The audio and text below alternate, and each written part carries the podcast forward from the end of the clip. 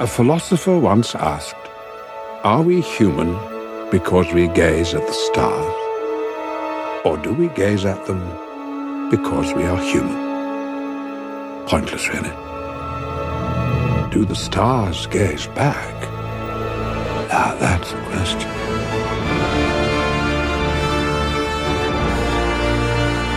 Welcome to Now Playing's review of Stardust. This is the story of how Tristan Thorn becomes a man. For to achieve it, he must win the heart of his one true love. Part of our DC Comics retrospective series. From my earliest youth, I lapped up the stories. People always told me they were nothing more than folklore, but my heart told me they were true. Hosted by Arnie. You're strong and courageous. And cunning. Most importantly, cunning. Jacob. You're the star. You're the star? Really? oh, um, may I just say in advance that I am sorry. And Stuart. New king of Stormhold, whichever of you fine fellows might be. This podcast will contain detailed plot spoilers and harsh language. Have no fear. No one on this vessel will harm you, but there are plenty who would. Listener discretion is advised. All right, Twinkle Toes. I'm gonna count to three. One,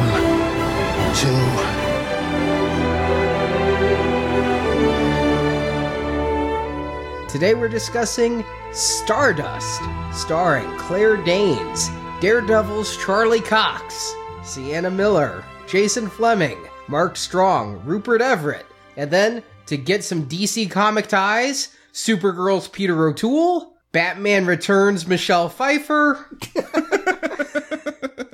Peter O'Toole, Supergirl. Wow, what? That's that's so harmful. You recommended that. and Man of Steel's Henry Cavill, Yeah. Okay. Yeah. directed by Matthew Vaughn. This is the falling star of now playing Arnie. Stuart in L.A. And this is the host who did slaughter a polar bear and offer its head to get engaged. Jacob. Well, I see it worked out for you at least. Yeah, polar bears, they're much more rare than diamonds. So, gang, welcome back to DC Comics. If there's one thing I've appreciated, Yeah, is this what you expected, Stuart?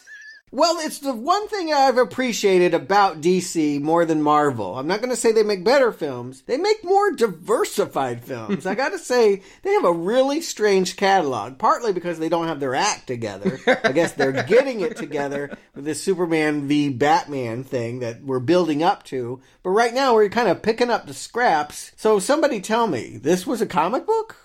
I look to you, Jacob. It came out in comic book pamphlet form. It was prose though. This is Neil Gaiman and Neil Gaiman, part of that British invasion that brought Alan Moore and Garth Ennis, a lot of the great British writers in the 90s. I mean, Gaiman is credited with Sandman. I don't know if you've heard of that, but Sandman can widely considered like one of the greatest runs of comic books ever. Yeah, I know of Sandman.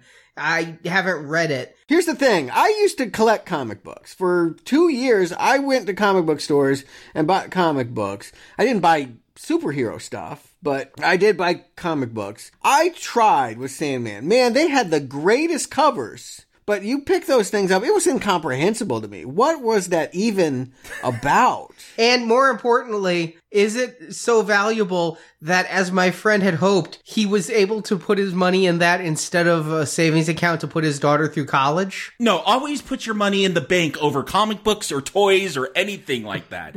what I'll say about Sandman, and again, this is this applies with like Alan Moore. These writers brought literature over to what was considered, you know, lowbrow comic book entertainment.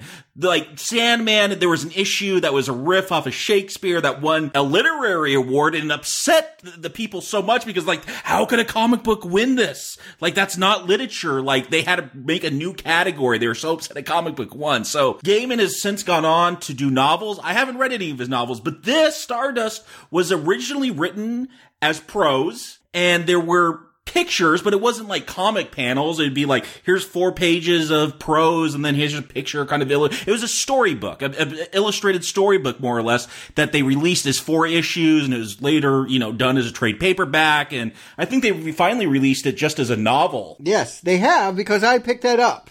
Because Neil Gaiman does have this reputation Yeah. of, of being uh, better than comic books. That there is something about him that, like, oh, I don't read comic books, but I do read Neil Gaiman. Like, yeah, Alan Moore, Frank Miller. There's that certain strata that carries the aura of artist, and so I kind of wanted to know what is Neil Gaiman's thing here. I could never make sense of Sandman. It would have these bizarre, surrealistic painted covers, and then you'd open up the pages and it was all about like hope and fate and destiny and were they gods? I don't even know what it was. Yeah, it was, it was about the Keeper of the Realms. all my friends that liked Ursula Le Guin and uh, those fantasy writers insist he's a great writer, so I was going to prove it. I've read it. I'm not going to cover it, books and nachos, but to prepare for this movie today, I did pick up the unillustrated version of Stardust and I read it. And I've heard of Neil Gaiman.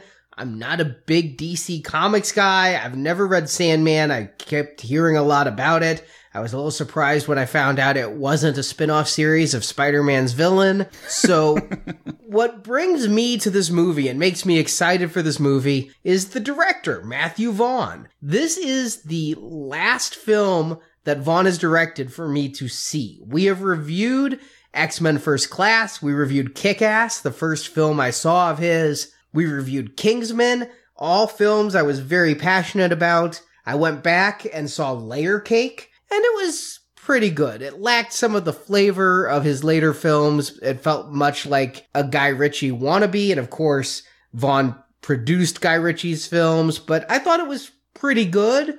But the one I didn't see was Stardust. I haven't seen Stardust, but I know a lot of our now playing fans. Oh, you got to see it, and there's a buzz. I mean, this movie made like over 130 million. I, I don't know what its budget was, but that's a lot of money. Worldwide, I, I feel like the audience is bigger outside of America. I don't think this was a hit here. Yeah, I don't think it had a huge American audience. According to Wiki, the budget on this is almost 90 million, so not a huge profit when you take advertising into account. It does seem to have a cult following now, though. I, I hear more about it than when it came out. Netflix thinks I'm going to give it four stars. We'll see. And I had no idea who Matthew Vaughn was when this film came out, but I was at San Diego Comic Con in 2007, sitting in Hall H, waiting for, I think it was the Spider Man 3 panel. Might have been a different superhero panel. Oh, I was there too. That's right. We weren't sitting together, but yeah, I was there for this panel. I forgot. Yeah, and I didn't mean to go to this. It was merely before something else I wanted to see, possibly Terminator or something like that. And Marjorie and I saw the footage they showed of this. They showed a trailer, and we laughed so hard because of this faux fantasy, Claire Danes giving a bad accent, and then Robert De Niro as a period piece pirate.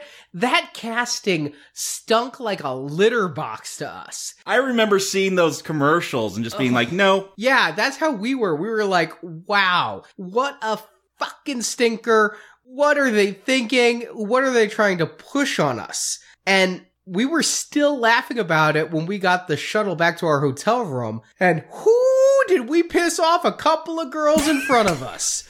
These girls were probably about 20 and they turned around and like, you don't know what you're talking about. This movie's gonna be great. The book is awesome. I mean, they really went fucking exorcist on me. I'll say this about the book, and Stuart, you can tell me if you agree or not. If you think you're going in getting Tolkien fantasy, no, Gaiman is going for fairy tales, and we're gonna go to the land of fairies, and there, we're gonna have witches. And look, if you dress up in period piece costuming and go LARPing and So Ren Fair folk? Fireball, Fireball. Maybe you'll like this. It's not my kind of fantasy. I want Lord of the Rings. I want orcs getting stabbed through the head. It's not that kind of thing. Yeah, no orcs in this at all, anywhere. And and the book is very different in tone and in some ways in plotting than the movie we get here. Because you love the book would not be a guarantee that you would love the movie. But yes, I think you're right. This did end up getting a big following. I always knew people that had recommended even though I never really had any desire to see it and probably still would not have seen it had uh, we not been saying that this was the kickoff to the rest of the DC films building up to Yeah, this is this is all the miscellaneous stuff. We haven't forgot about Watchmen, guys. We'll get there. Yeah, that's we should point out that yes, we'll be doing Stardust this week.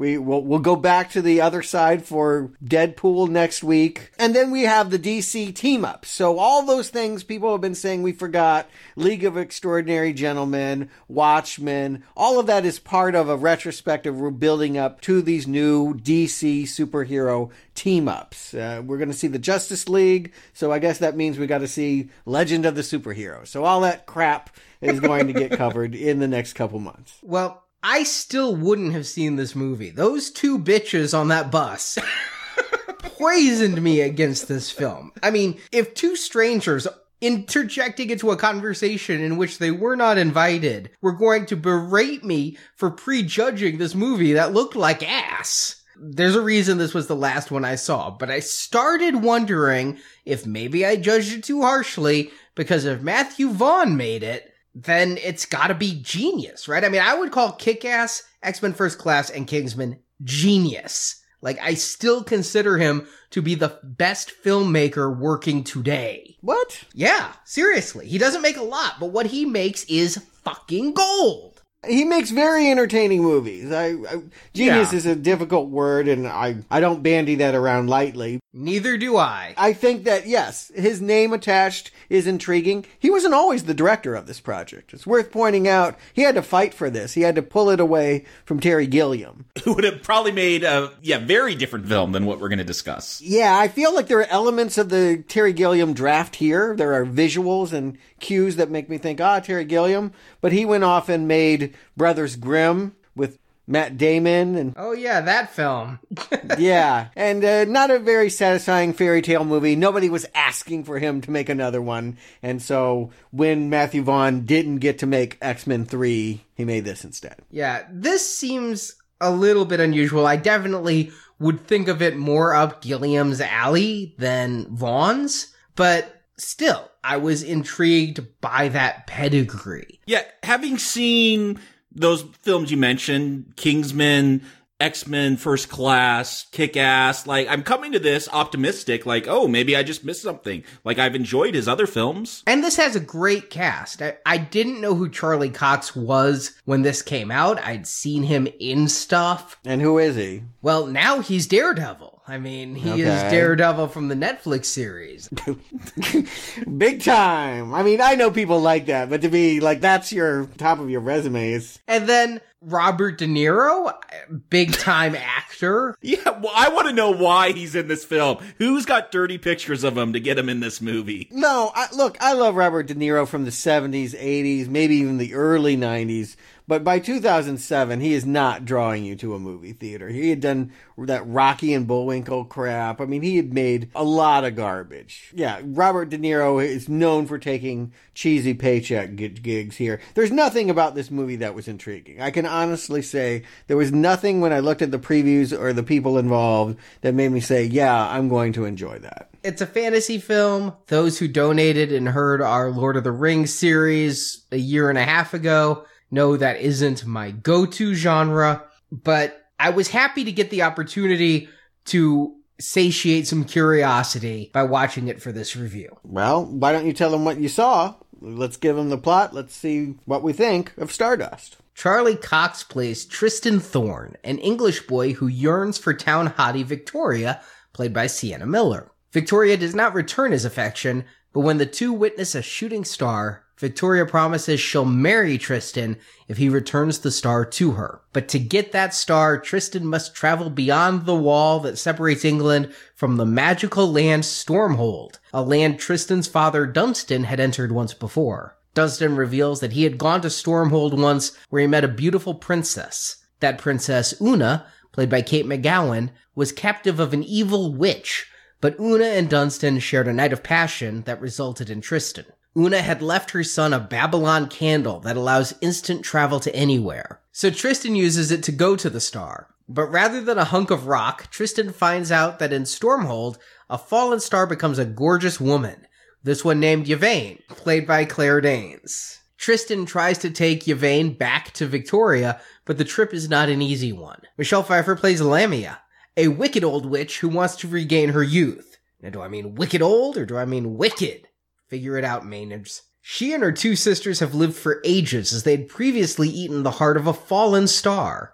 Now that a new star has arrived, they try to capture and kill Yvaine so they can again regain their lost youth. And also, a group of princes are searching for a ruby their father, the king, played by Peter O'Toole, threw into the sky. So there's two MacGuffins in this film. One MacGuffin knocked the other MacGuffin out of the sky. Yes, the ruby collided with the falling star, so now Yvaine has the gem, thus becoming the personification of two MacGuffins. The princes kill each other to gain preference for the throne until only Prince Septimus, played by Mark Strong, remains, and he and his troops quest for the gem. Tristan and Yvaine flee through many dangers, and along the way, they fall in love. When Tristan goes to tell Victoria he's over her, though, Yvaine is captured by Lamia. The star is about to be sacrificed when Tristan returns and joins forces with Septimus, Tristan wanting the woman, Septimus wanting the gem. Septimus is killed,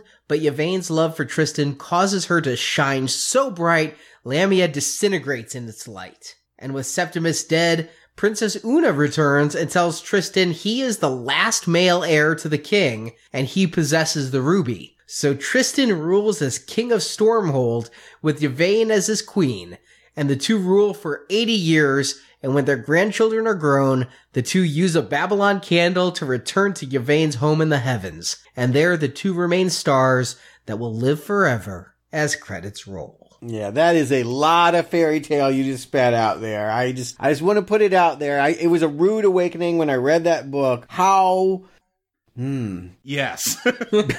how Fairy tale-ish this is. old fashioned Yeah. and antiquated this scenario feels, particularly in the book, which kind of falls into verse. And I get the sense that Gaiman is intrigued by, you know, reading like Canterbury Tales and Beowulf and like the classics. You know, he wants to emulate old world styles of writing. And he's playing off of other fairy tales, like that Babylon Candle. That's some like old English poem. And there's a unicorn in this film, and there's a unicorn and lion in the book, which is based off of some fairy tale. Like this was a thing. Alan Moore felt like was the same way. Like let's take all these literary influences and, and bring them into comics and and show that we can elevate it. And that's Gaiman's like whole. I think that's all he does is like here's old literature, and I'm gonna respin it, but still make it feel really old and antiquated. Which I don't know if that's a good thing. Well, I think it's a good thing if you're a medieval studies professor or something like that. It's not my thing. I mean, I I'm just going to put it out there. I really struggled to finish that book. That book is very very short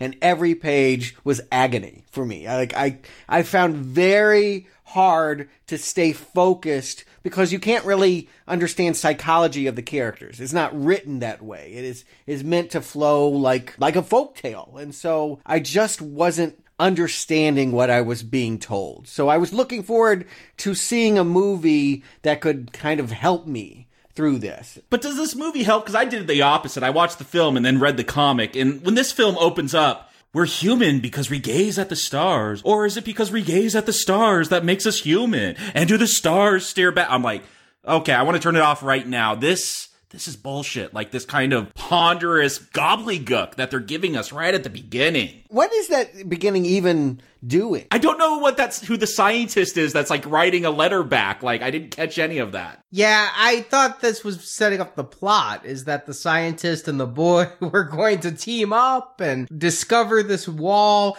and all of this together. But no, this whole thing, it's a little bit crazy. And if it wasn't for Ian McKellen being the narrator, it might feel extraneous. One conceit I do like, and I think I could have used some time on the other side of it, but that there is a wall between a fairy tale mythic land and a land of hard science. So I think that because we start here with astronomers looking through telescopes, it tells us, okay, this is pragmatic England, but there is another one, the England of folklore, and we're going to see a character that lives right down in the middle, right at the entry point between one and the other.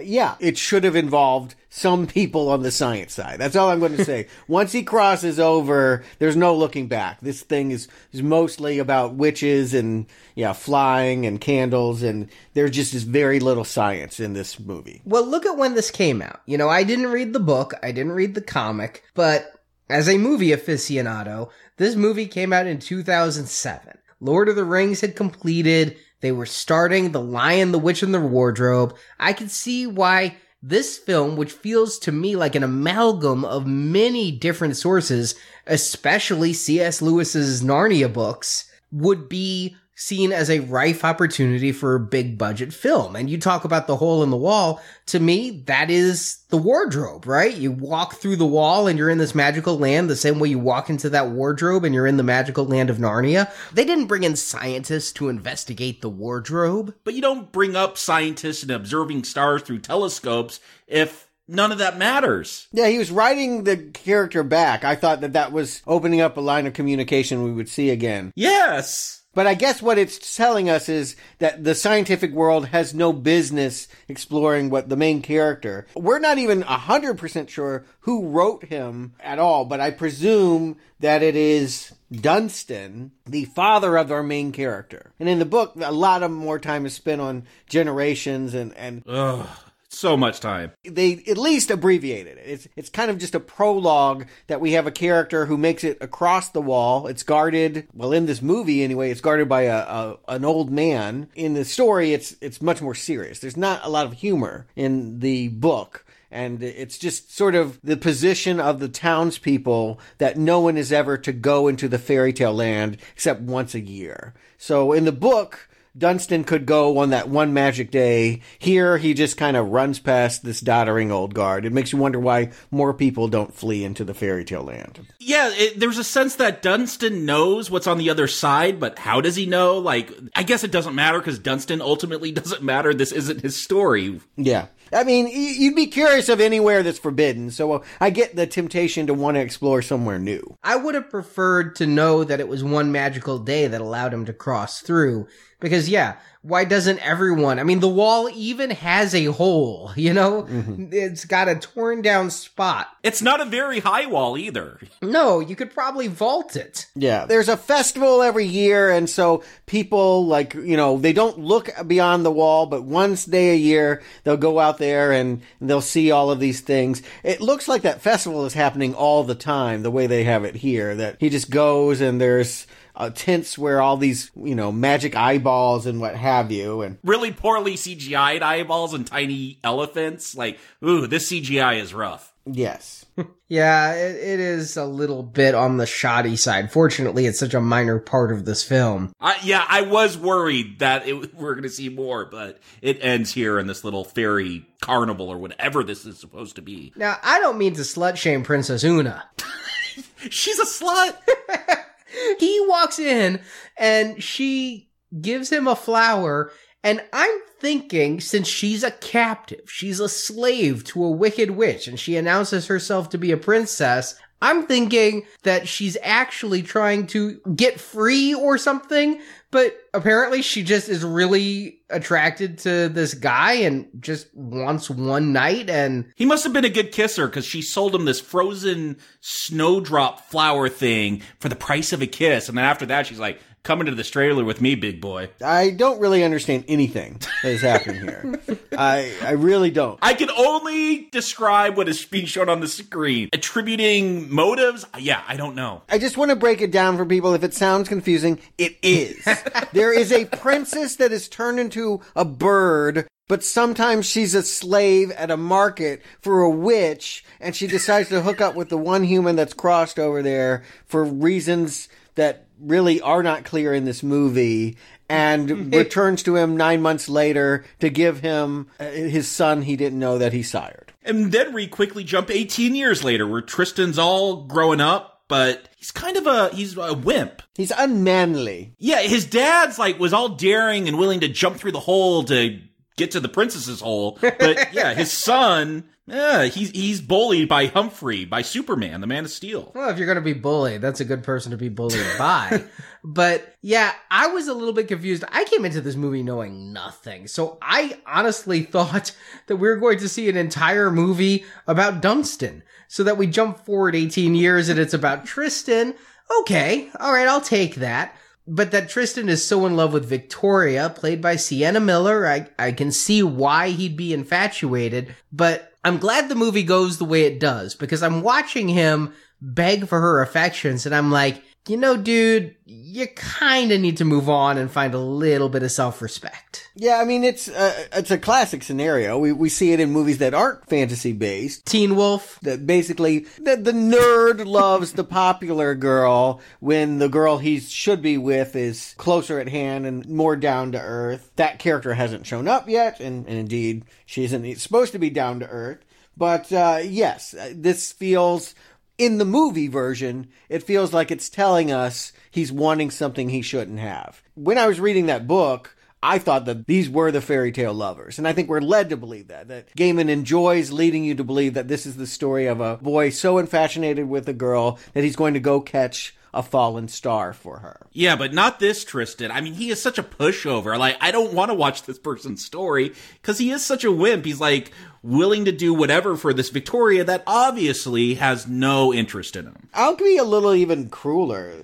Who is Charlie Cox? I think this was maybe his first movie. Who thought he was a leading man? Like, why would anyone want to watch a movie with this guy? There's just nothing appealing about him. He's Daredevil. Didn't you listen? Yeah, yeah, yeah. Whatever. I'm not going to watch that show. well, you really should watch that show. But I should watch that show? Yes, you should watch that show. It's a good show. But he'd worked in other stuff before then, mostly European stuff. It is kind of a ballsy move to bring this guy who was mostly an unknown and give him the lead. I think he pretty much works given that he's supposed to be a wimp. It's not like we're supposed to be seeing Superman here. But what is his one redeemable like quality that makes you want to root for him? Like, yeah. usually there's one thing that they're good at or something, but him, ugh. He has heart. He's earnest. He wants to find love. And I believe that this movie, based upon both the scathing discussion I had at San Diego Comic Con, as well as my own analysis, I think this movie is aimed more at a female audience than at a male one. Or at least one inclined to believe in true love and destiny and things that we don't talk a lot about here at Now Play.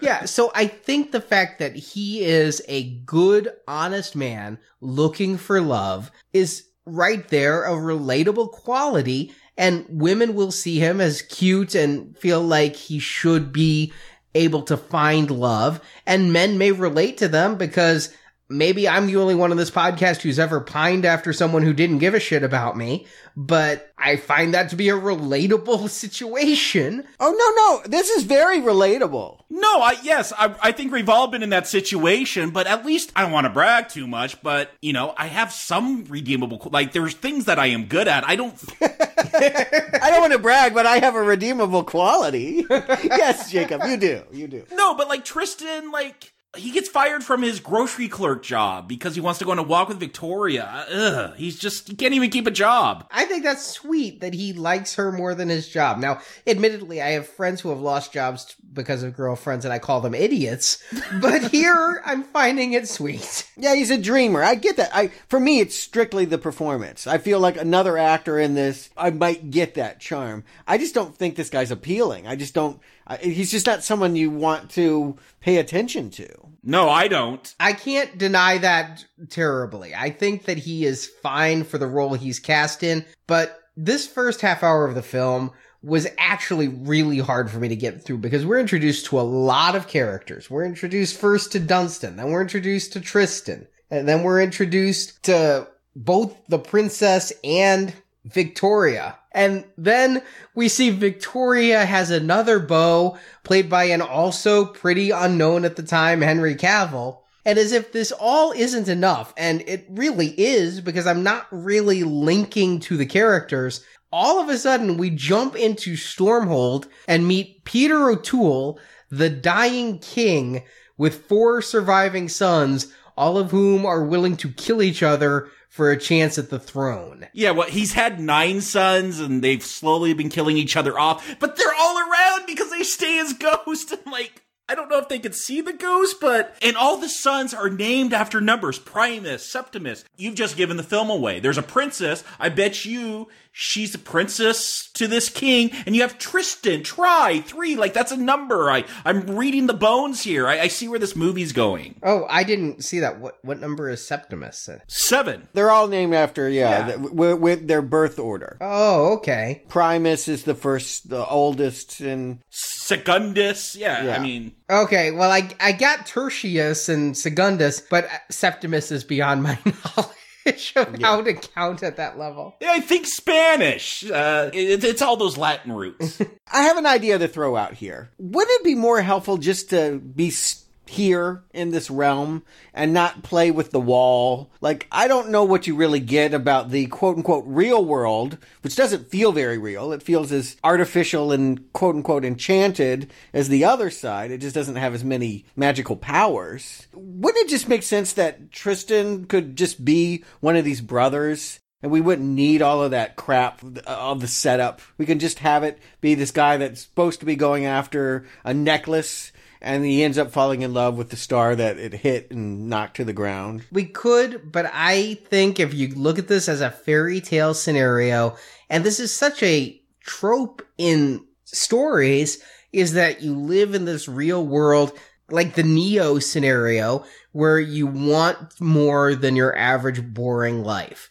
And so he wants more. He needs to discover this kingdom. That makes it even more special that he's discovering magic and that he's a stranger in a strange land. If he'd grown up around this, it would not be as interesting a tale and we wouldn't have this avatar into this world who we are using to find out as things are explained to us as they are to him. Well, I got an avatar into this world, and I don't know how much I still understand it, but we're gonna find out his dad could have just told him everything at any time. Like, it wasn't.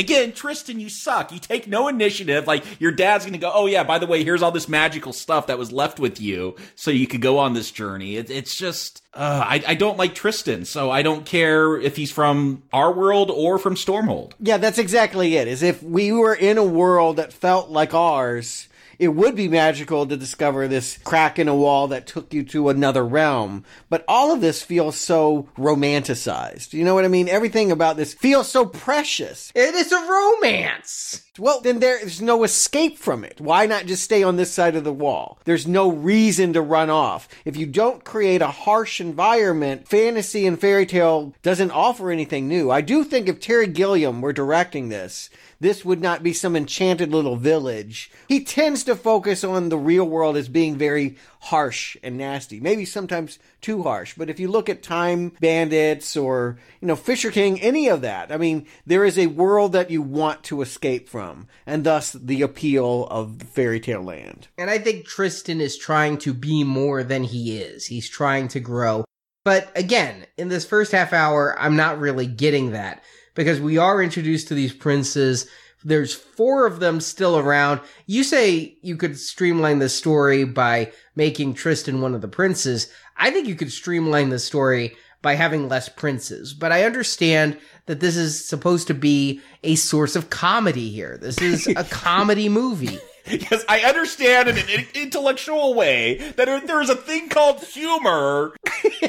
yeah, I'm not going to say it's funny because of course it's not. But yes, this is supposed to be working as a charming laugh riot. And you know what? Indeed, this almost works. The idea that all these brothers have gathered to watch their father on their deathbed and Rupert Everett gets pushed out the window and ends up being one of the ghosts is, I mean, I, I get that. That this is a family that doesn't care about each other. They don't even care their dad's dying. They just want the crown. To me, that's more compelling than anything from the town of Wall. I guess that's all I'm saying is we don't spend enough time with these brothers for them to ever feel really integrated with the story. And yet I feel like there may be more interesting characters. Yeah, I think Mark Strong, Septimus, his bad wig, he should have just killed all his brothers off here at the beginning. The fact that we're going to have multiple brothers here at the beginning is just belabors the point. Where I mean, next we're going to get three witches. We already had one witch with Una. Now let's get to three more. Yeah, this though, I'll give it some credit here. Michelle Pfeiffer. First of all, she looks amazing for 49. Uh, except when she's under this haggard age makeup. I was like, actually, yeah, she's a raggedy old woman, but I know what you mean. Yeah, once she eats the rest of her star she has in a little cup or whatever. I really thought that the other two would also turn out to be famous people because I was really getting a hocus pocus vibe off of these. Yes, thank you. I've never seen Hocus Pocus, but I know that's a big deal with like Disney Yeah. people. And yeah, I was totally thinking Hocus Pocus throughout this. I was also saying those words to make it go away. And also, I got a little bit of Witches of Eastwick, but that could be be- because Michelle Pfeiffer was in both. Yeah, practical magic. There's a whole the craft. There's a whole bunch of shit with witches, and I never watched them. But yes, Oh, I love The Craft, and I love Witches of Eastwick. Uh, Practical Magic. You do? Yeah. Oh yeah. I, I recommend on both those, and uh, not recommend for Natural Magic. But this one, I like the quest. I understand her motivation. I get that we now have a bad guy. I mean, the princes are buffoons, but they're not bad guys. They're just greedy. They're murderers. of each other. But they're not going to hurt the character we're supposed to like that falls from the heaven. Yeah. They're just in a battle royale. Yeah, they just want uh, a necklace. But this witch wants to eat the heart out of our star. So she can't get what she wants without taking the life of someone we don't want to see harmed. Theoretically. So she's the bad guy. Yes. And in the midst of all of this, at the half an hour mark, comes Claire Danes. And I knew she was in this movie.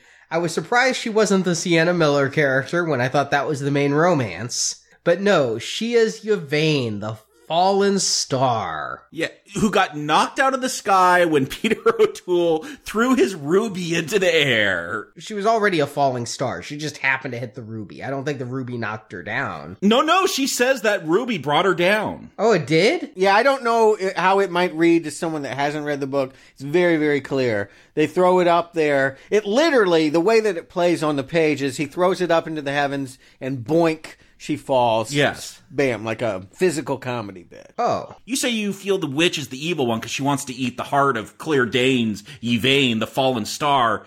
I wish I cared about this fallen star. Like, no personality here. Fallen star indeed. I mean, boy, Yeah. Claire Danes, they said she was going to be the new Meryl Streep, right? That was always her rep. Who said that? Who said it? I want their head. When she came out on the scene in the early 90s, she was spoken in the same breath as Winona Ryder and uh, lots of up and coming actresses. She did a movie with Winona. Yeah, she had the it girl status. My so called life set people up with the expectation she was going to be a major star. All I know is T3. That's all I know. Romeo and Juliet was a, a hit with the young audiences. I, I don't know that it best demonstrated her acting ability, but right after that, she just kind of vanished. And I didn't see her again, really, until Terminator. Yes. And Claire Danes, I mean, she was awesome in my so called life. I can't say that it was an acting achievement because she was just playing a love struck teenager. I do think she's a good actress, but that role, it never felt like she was reaching. It felt like she was just a Gen X avatar. I know so many people who love that show. I actually really got into that show after it was canceled and was endlessly rerun on MTV. I've seen her in a lot of other stuff since then. Home for the Holidays, Romeo and Juliet, U-Turn. But yeah, she just is in a lot of stuff I don't want to see, like Mod Squad. Stardust. Star- yeah, Stardust. Yeah, I mean, I, I, I want to give her a real strong compliment. When Homeland first started, those first couple seasons, phenomenal. And she is fantastic in that show. Deserved all of the praise and the Emmys that she got. I lost interest in that show. I hear it's okay that it, it but I'm not going to watch it anymore. But uh, she proved to me in that series she was capable of, of great dramatic range. But I oftentimes feel like she's in things I don't want to see.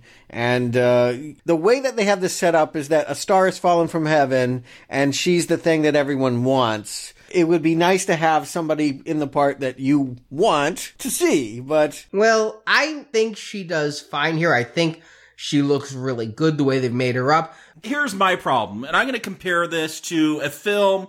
It's been a very long time since I've seen it. I, it has a strong following. I think for many of the same reasons as Stardust, The Princess Bride. Like, Buttercup. I don't know what Cary Elwes sees in Buttercup. Like she seems so bland, and I feel like Yvaine is the same way. Like she is so bland. I don't. I, I mean, she sparkles, and I guess Tristan digs that later on, but no personality here. I, I just I don't see why you'd want to go through what you do for this woman. He doesn't want to do it for this. I mean, this is this is the setup. Well, I know at the beginning, but he's going to go through a lot of shit for this person, and I don't see her have an arc where she becomes like some desirable person. Well, it's there, but whether you are charmed or won over by it is another matter entirely. No, I'm not. Short answer. And I actually am because when she shows up a half an hour into this, I actually want to turn this movie off this whole thing was such a jumble that when Claire Danes shows up, I'm like, I knew which way the arrow was going to point, I thought. Yeah.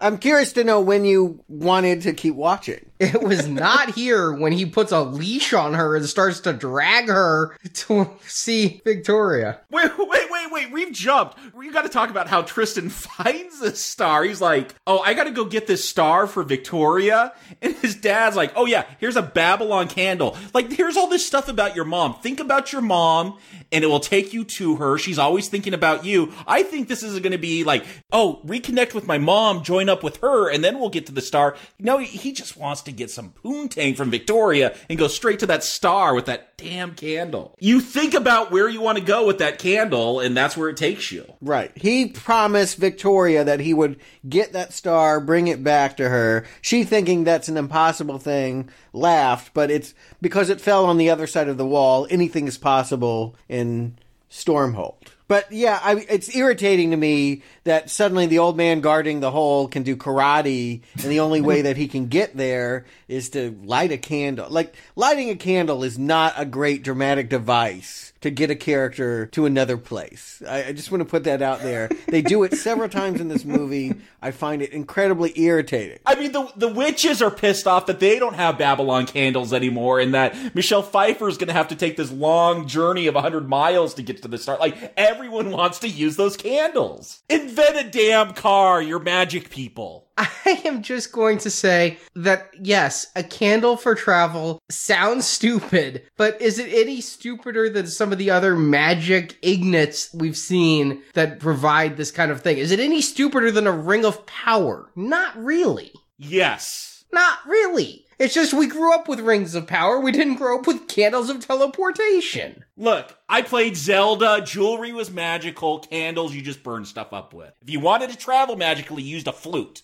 See? Is this any stupider than a flute? It brought a tornado that took you places, yes. You just light a candle. I'm not really big on any of this. You're asking me about rings of power. I don't even know what you're referring to. Lord of the Rings. Oh, okay. Well, they didn't they didn't zip around when they put them on. I mean, they got invisible. I mean, I'm just saying magical devices. I'm not against a movie with magical devices. I am against a movie with plotting that is like this, where it feels jumbled. The introductions of characters are messy. We don't really know where we are or who we should even care about. I met all these people and I don't like a one of them. I think is what's the problem for me early on. Yes, this first half hour is a terrible introduction and I do blame Gaiman for a lot of it. I do feel like it's just inherent in the story and that Matthew Vaughn has done his best to spice it up with humor Question mark? The tagline for this movie is a fairy tale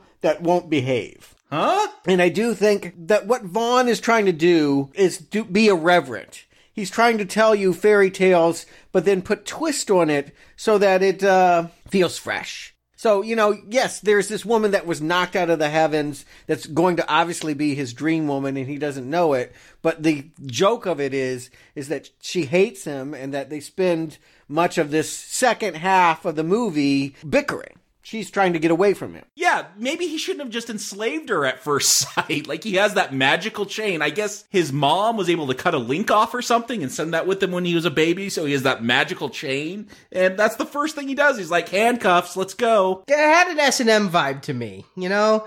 The little bit of a chain, you know how sometimes women wear collars to show their subs, even though the collar is just like a small necklace. Uh, that's one way to go with it. I went with the 1930s screwball comedy that there's usually a road trip in which two mismatched people that hate each other's guts are forced to travel together. And, you know, it's very funny to watch that evolution go from the thin line between I hate your guts to I love you, watching that transpire. Is I, I love those movies. None of that is here, Stuart. Well, that doesn't even have to be a 30s film. I mean, I saw that with John Cusack in The Sure Thing. Which was a reference to those movies. I mean, I saw Charles Grodin and Robert De Niro do it in Midnight Run. apparently a big influence for Vaughn. He said he wanted to bring that into this movie. That was part of the reason for casting Robert De Niro was he loved Midnight Run so much. But where's the fun? Where's the witty banner? Where's the rat-a-tat dialogue between these two young whippersnap? Like, a fucking unicorn is gonna show up. And come on. The problem is I'm not big on fairy tale iconography, but I can get over that. I mean, I enjoyed the movie Into the Woods. That was a fairy tale that wouldn't behave. A much better one, I would actually add. It was it was much more irreverent. But here, I think the problem is I don't really like anyone here. I mean, I don't I don't have any hopes. And during the first half hour, I completely agree with you. It is a horrible setup. There's too many characters, too many plots. That is a systemic problem in this movie is that it's chock too full with too many characters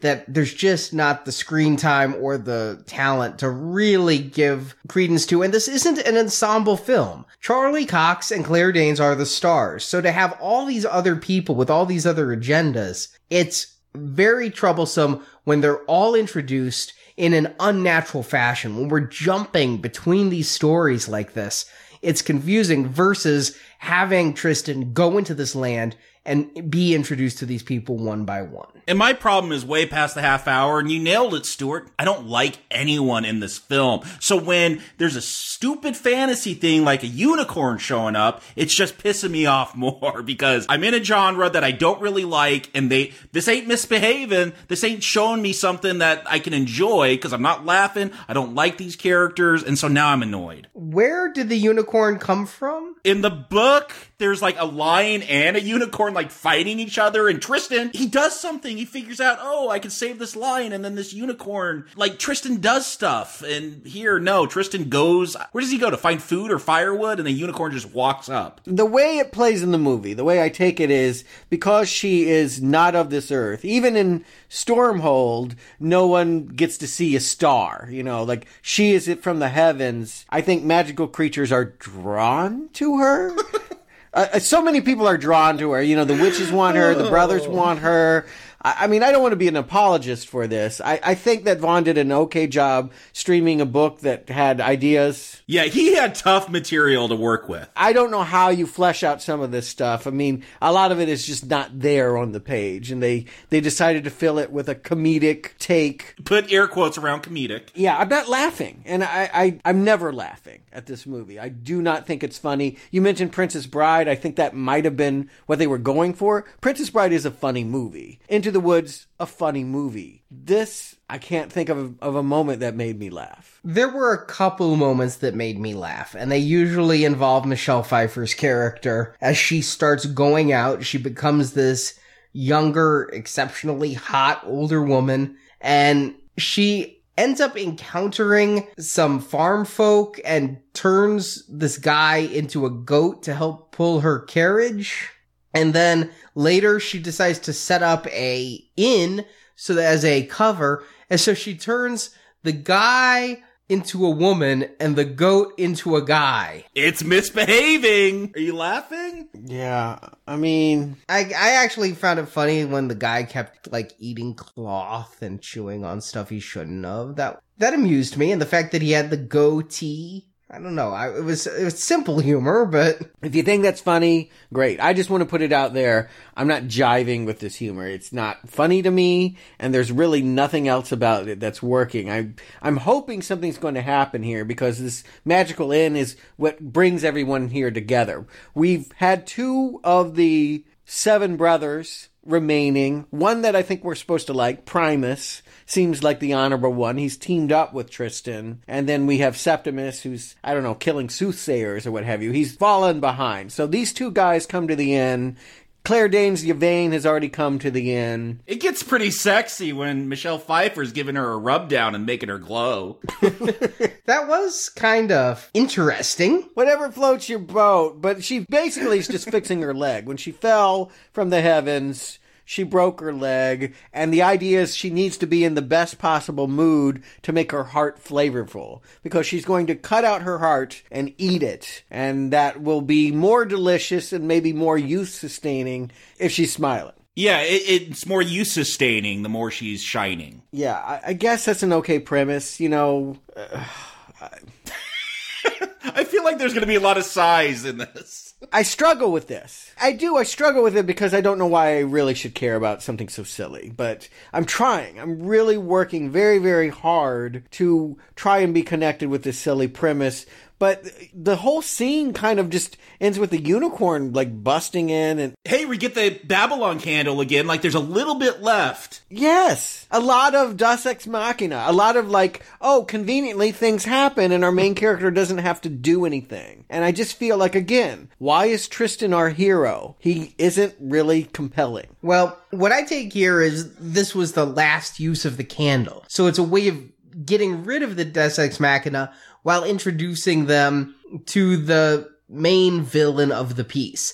And then the road trip really begins because now they can't just teleport anywhere. But they're on a cloud because they thought about going to different places. So they're stuck on a cloud? I don't know. Don't give me. I can't. I don't even really want to talk about the next half hour of this movie. It's a magical land, Jacob. I mean, you're gonna start questioning that? You played Mario and Mario could jump on clouds. I do feel like Terry Gilliam had some fun with this kind of stuff in Baron Munchausen. If you ever saw that movie, Oh, I love that film. Yeah. yeah, I, we saw like the idea that uh, sailing and ships in the stars. That was an idea explored in there. A- And that's the thing. If you have characters I like, you have action that's exciting, you have humor that, if you have things that work, I'll go with your stupid little fantasy and, and sit on a cloud. The fact that lightning pirates are going to show up now, and this is brought in for the movie, this isn't even in the book. I could have liked this. I mean, I do feel like it's a Gilliam touch. And yes, it was not in the book. To me, to make this kind of stuff, I won't use the word shit, to make this stuff work, you need to fight against the twinkly fairy dust element of it. You need to work extra hard to give us grimness and starkness so that when we get the enchanting moments, it's nice, it's welcoming. If everything is so fluffy, it just becomes overwhelmingly cloying.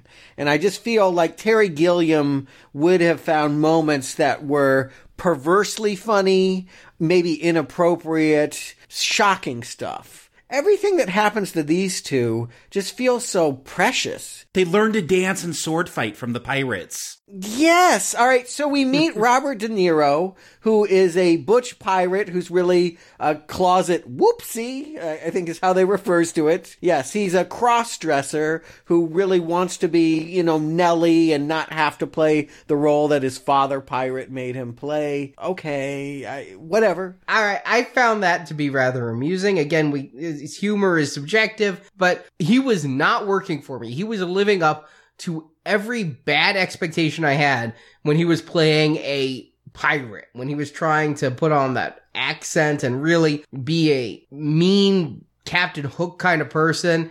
He was not working for me. The moment he goes down there and starts becoming like literally a hairdresser, I'm like, okay, this is unexpected.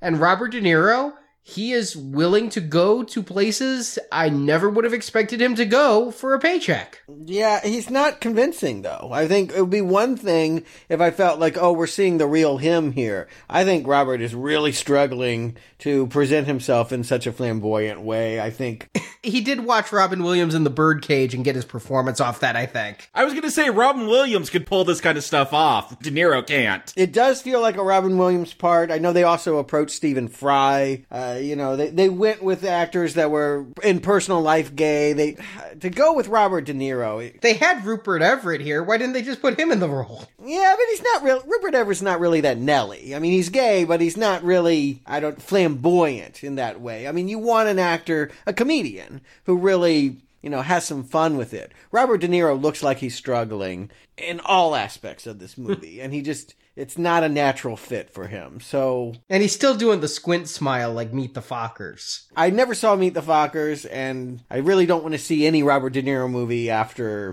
1995. But You want to know how bad this film is? Like, Ricky Gervais shows up to buy lightning. I was so happy about that. Yeah, I was excited because I'm like, oh, maybe here's someone. He's funny. He's a comedian. No. yeah, I don't know what he's doing here at all. Yeah, I don't. I could not tell you what his role in the plot. I know he ends up croaking like a frog at some point. I guess what they're trying to do here is find parallels that they have an ally that captain shakespeare is afraid of what other people will think if he shows his true self. And that's kind of what these lovers are going through here too. Yvaine is falling in love with a guy that she doesn't want to. She's telling on herself because she literally starts glowing when they're dancing around on the deck. And then uh, Tristan, you know, he is pursuing Victoria maybe for the wrong reasons. Maybe because she's the prettiest girl in town and not because he knows anything about her. I don't know. These conflicts aren't very interesting. No, we we have moments like Tristan's gonna run into Una and the witch, but Una's a bird and he's gonna get turned into a squirrel. like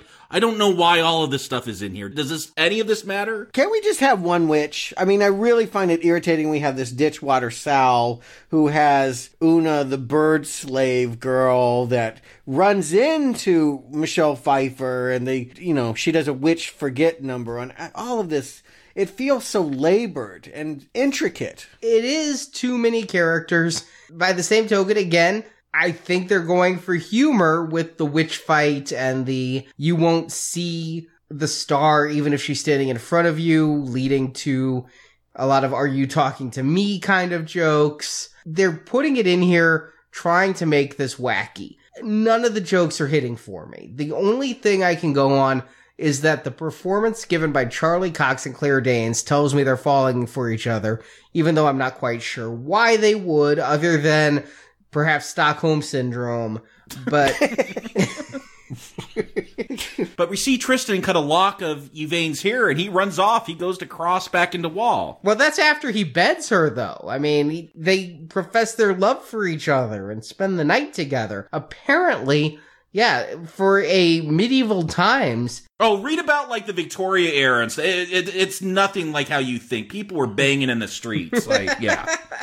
Read the actual history. It, it's it is lewd. Okay, well, this is not a Jane Austen story. I'll just say that. No, that was all pomp and circumstance to cover up what was really going on. All I have to ask is, Arnie, I feel like out of the three of us, you're the one that's most gravitates towards romantic comedy. You're saying the comedy's not working.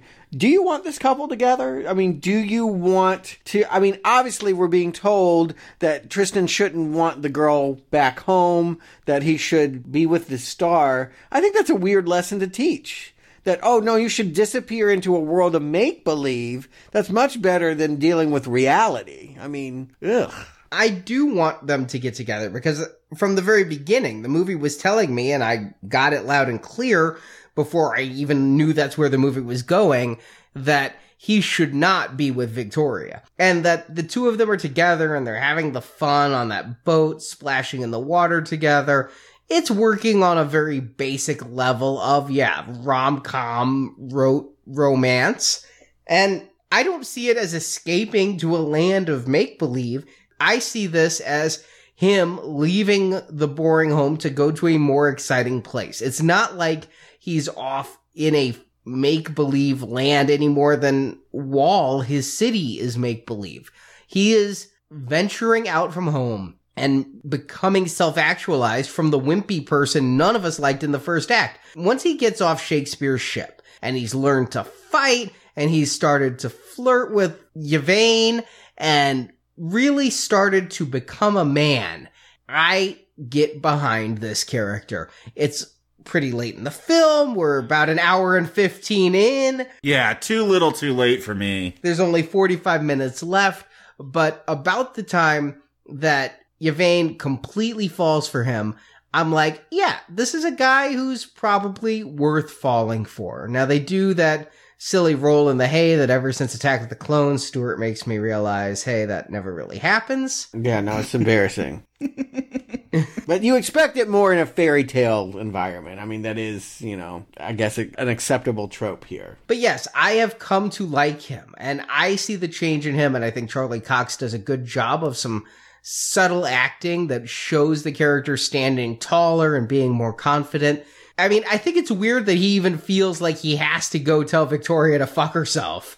I mean, if he's so in love, why does he need to kind of go back and do an in your face? Uh, that's again for the movie. That wasn't in the book, and it all transpires in the same way. But it it isn't played for the kind of fist pumping. Like suddenly this woman deserves to be humiliated. Uh, She didn't really do anything. She might be superficial. Yeah, Tristan was the pushover that was making a fool of himself for her. It's not like she was humiliating him. Yeah. She didn't lead him on. I, di- I didn't get that impression, but She was playing with his affections, though. She would allow him to take her on walks and lose his job for her. She was using him to build up her own ego and then to toy with him saying, if you bring me a star, I'll marry you when she has absolutely no feeling for him. He offered to bring the star. Like, you're putting a lot on Victoria that's not there. I think Arnie's right that that's how we're supposed to have thought about her, but because I read the book and because we didn't have that much time with her,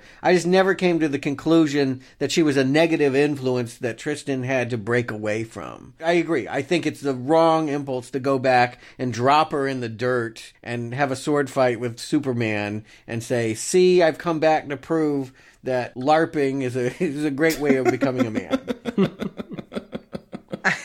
I think that was a bad character moment. I feel like more should have gone wrong from this. He should have learned that pride cometh before the fall. He should have had a major fall at this point.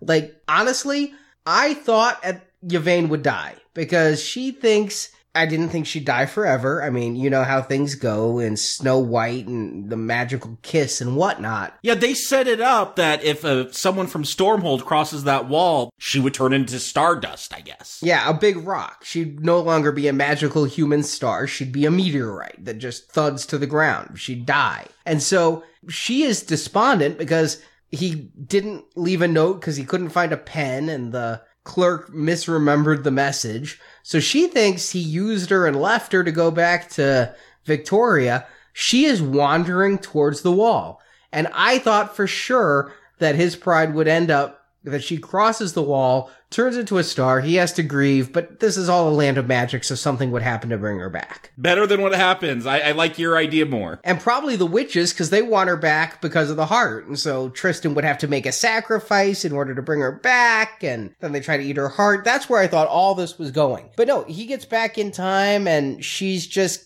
lured in by the witch and taken captive. And I'm like, well, okay, now you're just kind of an asshole. Yeah, I, I don't know that anything you said I disagree with, but I'm not sure it would help anything either. I mean, I think at, at this point in the game, it would be good to at least get some tension going. That she's a captive of witches that want to eat her heart out, at least is a more satisfying conflict than she might cross a wall. That's not that exciting. But, and then, you know, for, don't forget about Septimus, although this movie has done its best to, that he's always like three steps behind. He had a duel with Captain Shakespeare. He has been tailing him. They- They're now partnering up to go bust into the witch lair. It's funny to me that he's the last living brother, and yet it feels like the ghosts get more time on screen than he does. I kept waiting for those ghosts to do something, but I guess they were misbehaving and they were just there for comedy effect. Yeah, they're a chorus. You know, they're observing, and there were cut scenes. I did watch some deleted scenes. They couldn't be heard, but they were screaming at Yvaine to do certain things, to leave the necklace so that, you know, it could be found. You know, uh, keep in mind, they have no interest in Yvaine. They only want her necklace, which does nothing for her. She was hit by it. Yeah, she just picked it up. She's like, oh, jewelry. She doesn't need that necklace. Uh, The problem could be solved if she just said, oh, you want this? Here you go. And resolved. But yeah, we get to the end, a big battle with the witches. It's a fun battle. I mean, the effects are good. It's way too long. I like the reversals. I like that the two sisters take it. I like that there's a team up between Tristan and Septimus because what the hell did they have to fight against each other for? They want different things. Here's the one I always try to find at least one compliment. I liked when Michelle Pfeiffer uses that voodoo doll to bring Septimus back to life. You know, she uses it to drown him, but then she controls it, and Septimus has a sword fight with Tristan. That was kind of fun. It had a Beetlejuice feel to me for some reason. Yeah, I mean, I think that would be a lovely vibe that they're trying to find that they just cannot with this the tone of this movie. But I think yes, the idea of uh, enchanted slapstick comedy is is what they want this to be. Although I think this is supposed to be a little scary, right? Maybe. I mean, if you've seen, I don't know if you ever saw Coraline. Which is horrifying. Like the, the other mother with buttons' eyes and kidnapping children. That's written by Gaiman. And that was like a stop motion fairy tale for kids. Like that is scary. Like Gaiman doesn't shy away from that, but who's ever done this script, I don't know if that was Matthew Vaughn or whoever, they they've gone a totally different direction. It was. It was Matthew Vaughn and his wife. Yeah, they've gone a totally different direction than Gaiman does. I'll say this the corpse sword fighting was the moment that felt most like Matthew Vaughn. This whole time, I haven't felt like I was in a Matthew Vaughn film. But this one scene has the verve and the humor that I associate with Vaughn. And it's uh, honestly a bit of a transitional moment because I didn't feel like Layer Cake felt like Vaughn at all. And this film didn't feel very much like him, but I start to see glimpses. You get 30 seconds of Vaughn here. Yeah. What does Vaughn mean to you? To me, he just means someone that takes formula genre and finds irony and, and new twists on old favorites. While doing so with actors turning in perhaps career best performances, tight scripts that keep me guessing, and a overall fun vibe that also can mix real heart wrenching moments. You like think you're along for a fun romp and then something shatters you. Yeah, you think of kick ass and then what happens with Big Daddy. Like, mm-hmm. that's an emotional moment yeah. for this silly story. Yeah. That's one thing you never get here is a sense of any real danger. I guess the idea that they'll cut her heart out is pretty graphic, but I just don't think they'll ever do it. But yeah, there needed to be something. I mean, in Kick Ass, Big Daddy died. In Kingsman. The church. I mean, there were so many scenes, really. Yeah, and in X Men First Class, Charles gets shot. I've just spoiled every Matthew Vaughn movie now. but the ones that matter. there's always the moments of actual emotion mixed in, and this movie does lack it. I think what they think is actual emotion is the romance, but there's no stakes in this film. And yeah, if they're trying to go Princess Bride and fairy tale, maybe stakes are the wrong thing to want, but I would have liked something to bring me into the story a little bit more. Yeah, I, I don't even know what's happening here at the end. That basically he cuts Yvaine free, or rather, Lamia cuts Yvaine free, makes a big pronouncement that, oh, what does it matter to be young? I don't need to eat your heart because my dear sisters are dead. And then cackle, cackle, cackle. It was all an act and I'm going to kill you.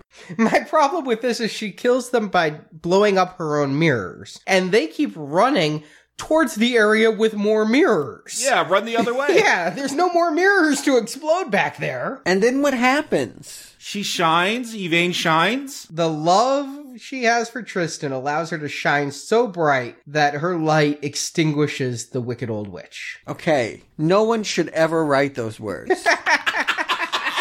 you understand how bad that is, right? That is so bad that you never write those words down. That is a sin. That is a Brothers Grimm thing. That is a fairy tale thing. And, and, if you're not willing to go with that mentality, yeah, you do not write those words down, but that's what Gaiman was going for. Yeah, love conquers all. It is fairy tale. But even though this ending is different, even Gaiman doesn't do that in his story. No, no, no, yeah, you can dramatically show love conquers all in many ways that are very satisfying and romantic. Uh, she gives him a hug, and suddenly there's some glowing aura around her, and then what? She's just gone. Michelle Pfeiffer's just gone. Yeah, she couldn't stand up to the light. It was a magical laser beam. Oh fuck! All right. that's really sloppy. I, I just feel like that is lazy. Like maybe they ran out. It almost feels like we ran out of money. They could have had the unicorn return and stab her. Uh, I- I'm better with that. I mean, I feel like this is the thing you do when you run out of money and you can't do what you had planned to do. Like that, I'll just hug you and and our love power will shoot a laser into the witch. You may be right because what I've read on this is Matthew Vaughn said despite having almost $90 million, they were having some budgetary constraints and some budgetary concerns and he didn't get to do everything he wanted.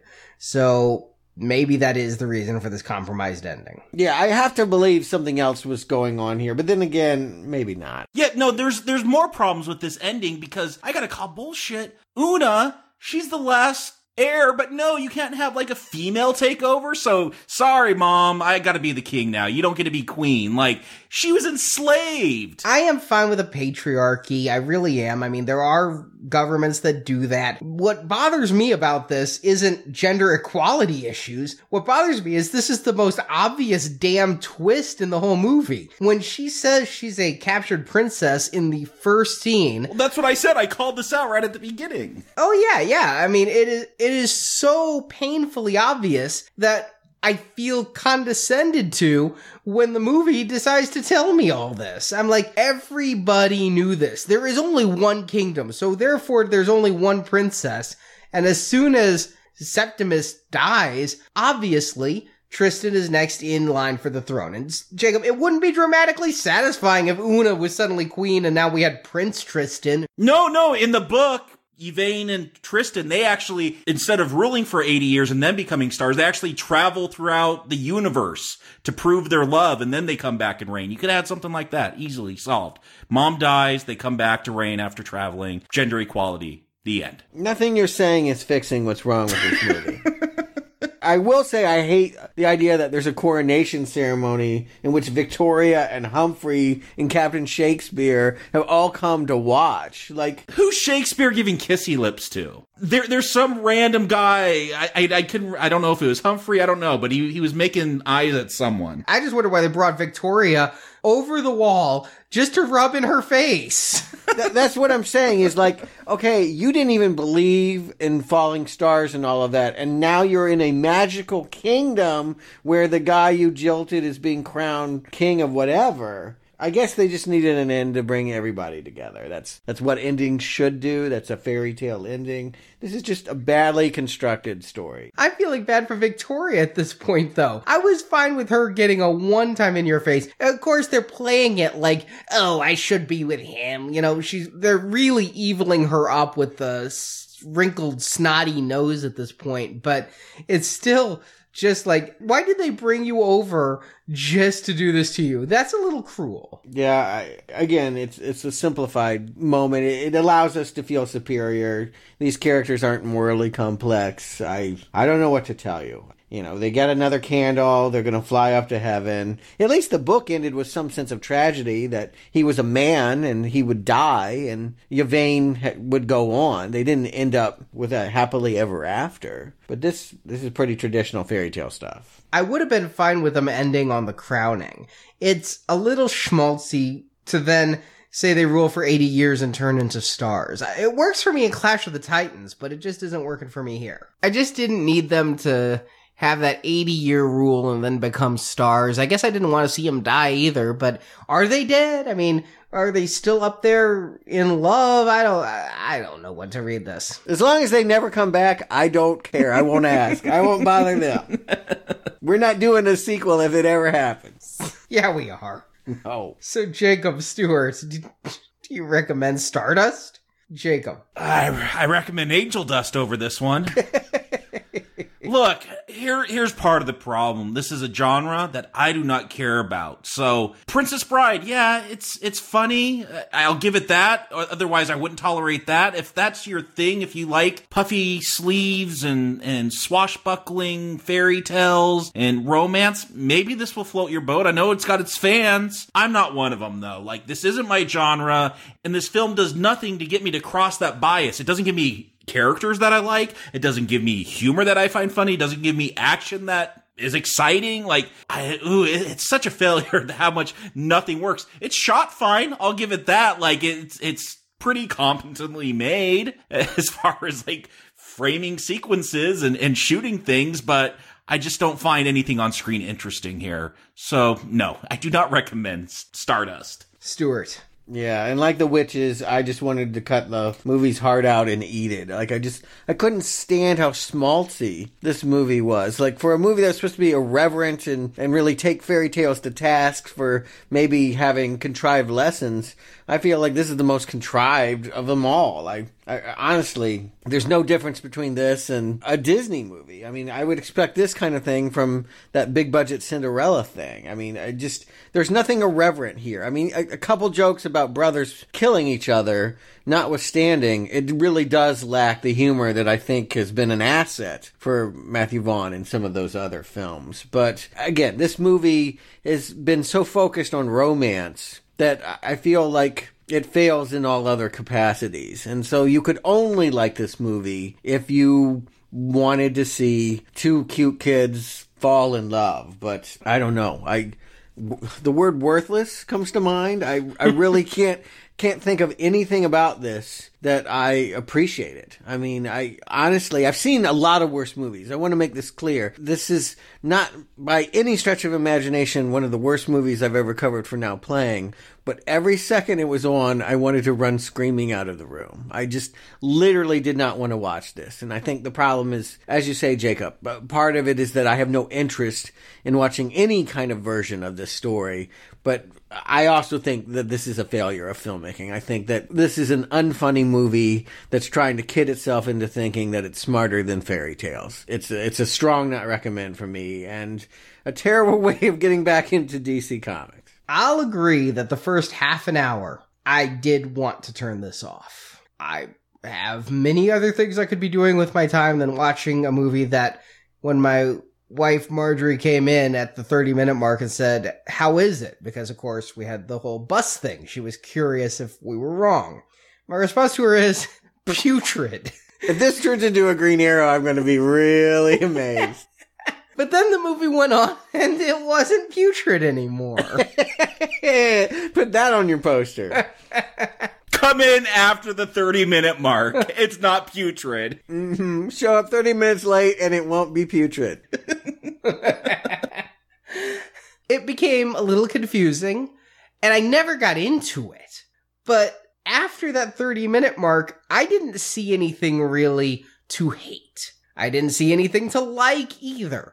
So I was just kind of at that, well, I don't really care moment. And to me, I'm like, well, if I don't really care, but it's a genre that I don't really care about, then that's probably a weak recommend because then people who would actually think of seeking this movie out will like it. But talking to you guys, yeah, there is a lot of flaws here that perhaps after the, you know, by comparison to that first act, the rest of it looked great. But the rest of it isn't good. It just looked great by comparison. Another tagline for the poster. the second half is great compared to the first half. yeah, I mean, it's kind of like saying you'd sleep with Michelle Pfeiffer in that old age makeup instead of her fat sister in the old age makeup. I mean, it's, it's a strange hole you're falling down, and yet I find myself agreeing.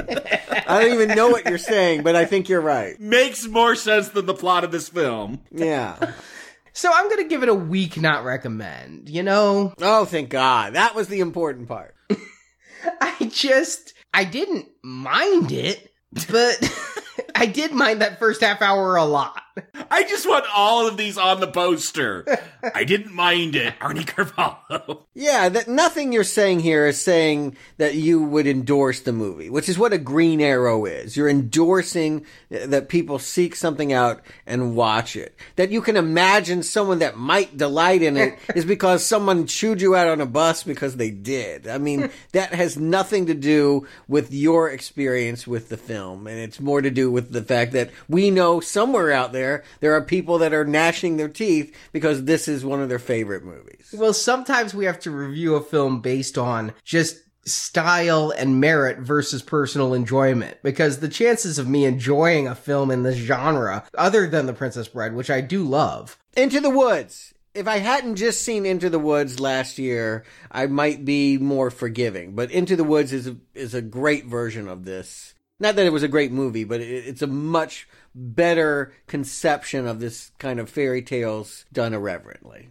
And I just think that you say a green arrow is an endorsement, and I see a red arrow as a damnation. And so I find it hard to damn the movie, but unless I think of that first half hour. So that's what's tipping the scale for me. That first half hour is amateurish, but I will give this movie one great compliment. It provided Matthew Vaughn a big budget to make an effects movie that would give him the experience he needs to go on to make some of my favorite films of the 21st century. So, in the end, it was all worth it to give me one of my favorite directors.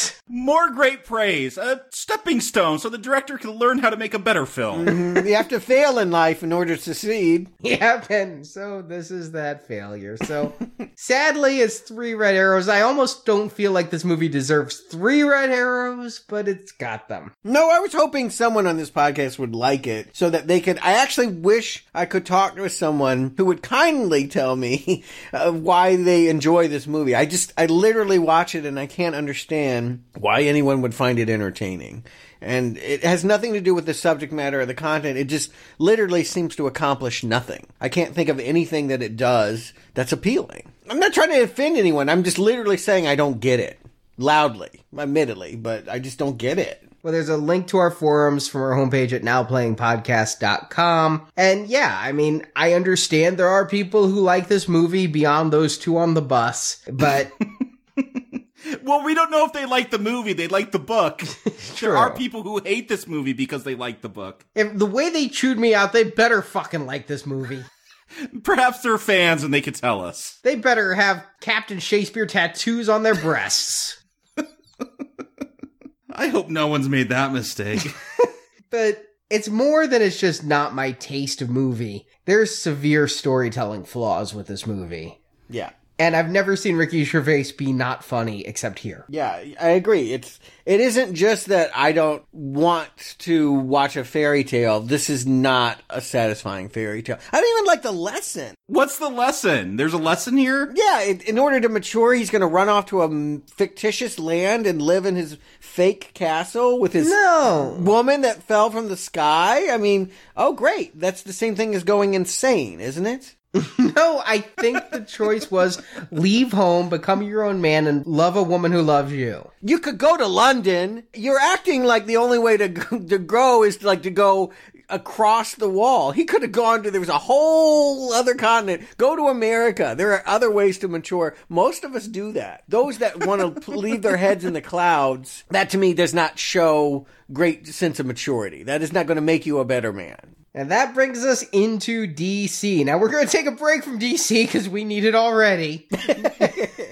yeah, we're going to Ryan Reynolds. I, I'm sure Stuart's just excited for this one. Oh, I cannot wait for more Ryan Reynolds. It'll be better than Green Lantern, right? Right?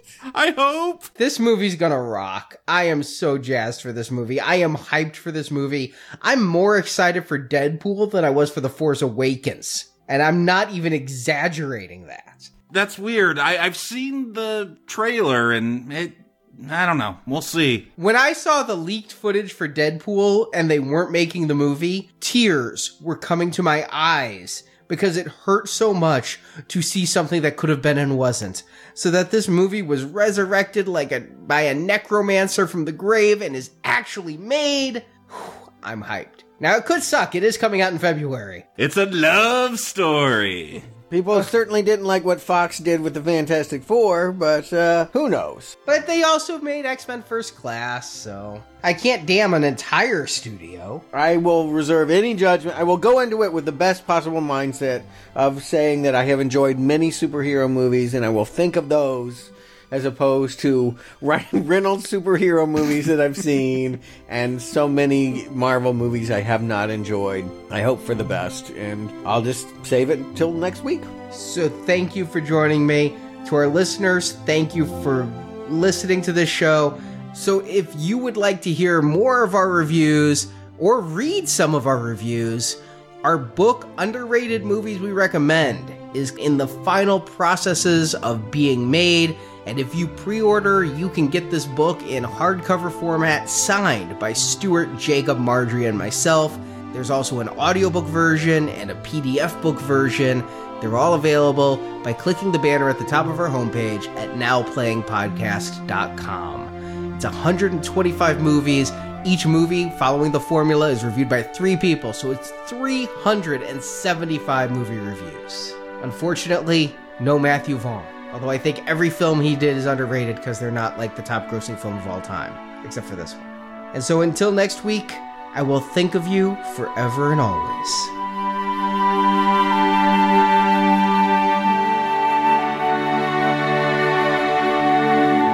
You know when I said I knew little about love? Well, that wasn't true. I know a lot about love. I've seen it. I've seen centuries and centuries of it. And it was the only thing that made watching your world bearable. To see the way that mankind loves. I mean, you could search to the furthest reaches of the universe and never find anything more beautiful. So, yes, I, I know that love is unconditional, but I also know it can be unpredictable, unexpected, uncontrollable, unbearable. And what I'm trying to say, Tristan, is I think I love you.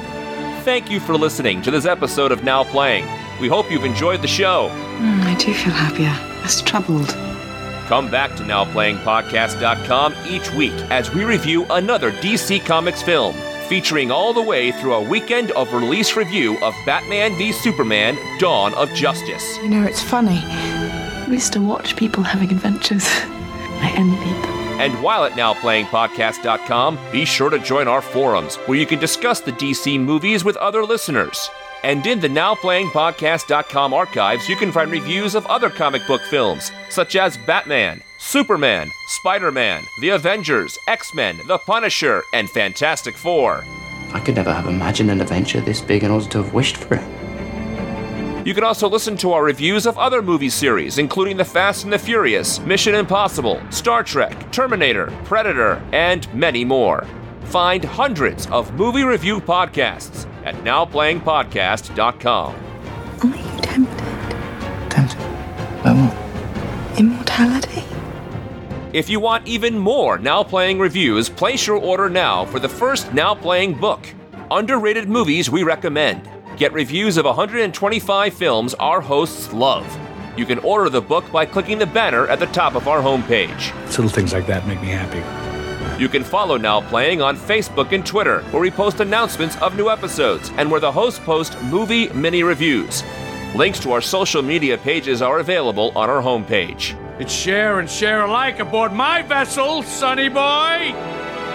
Support from listeners like you help keep Now Playing operating. You can find a link to donate using PayPal at the bottom of our website, nowplayingpodcast.com. I would go to the gold fields of San Francisco and bring you back your weight in gold. I go to Africa and bring you back a diamond as big as your fist. You can also show your love of Now Playing podcasts by shopping in our store, where you can buy Now Playing t shirts, coffee mugs, mouse pads, and much more. The link to our Cafe Press store is available on our homepage. It'll be so good to see you out of those dreary clothes. So very small town errand boy, howlingly parochial. Now Playing is edited by Heath and Arnie. Don't you ever sleep? Not at night. Now Playing credit narration by Brock. Sire, I've merely relay to you what the rules have told me. I can do no more. Now Playing is not affiliated with DC Comics, Marv Films, or Paramount Pictures, and no infringement is intended. The young man returned that night to his home in England, hoping that his adventure would soon be forgotten.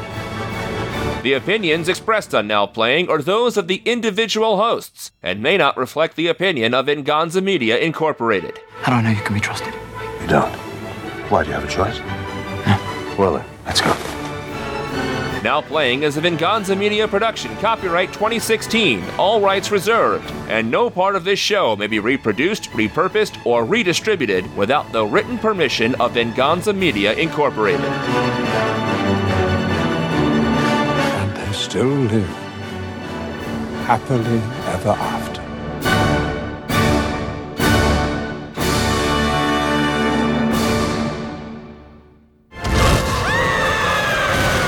Well, now he's Daredevil. I mean, he is Daredevil from the Netflix series. I Big time. I mean, I know people like that, but to be like that, that that's your top of your resume is Come on, we got Billy Crudup returning. Re- we do? no, no, we don't. We have his adulteress girlfriend re- here. Never mind. Well, why don't you tell them what you saw? Let's give them the plot. Let's see what we think of Stardust. oh, so many characters, so many factions. it kind of does feel like Lord of the Rings in that way. Eh, at least there's no names. I'm gonna feel like a douchebag saying. Septimus. All right, you may have me on one. For some reason, I kept thinking septic, septic miss. That's how I think of this movie too. Septic. That's my line. oh, I, I was using it as a blooper. I was, I was actually eating a bagel. I would have said that. Una had left her son a Babylon candle that allows instant travel to anywhere. Jesus Christ. Come on, you feel like an asshole saying Babylon Candle. I mean, can you just listen to this plot and realize, like, I don't even need to hear this show. Click, turning this off. Like, you do not need to hear us go through this story. Fucking a, a goddamn movie about fucking burning candles. It's like a major device in this. No swords, no whatever, but yeah, they'll fucking light a candle.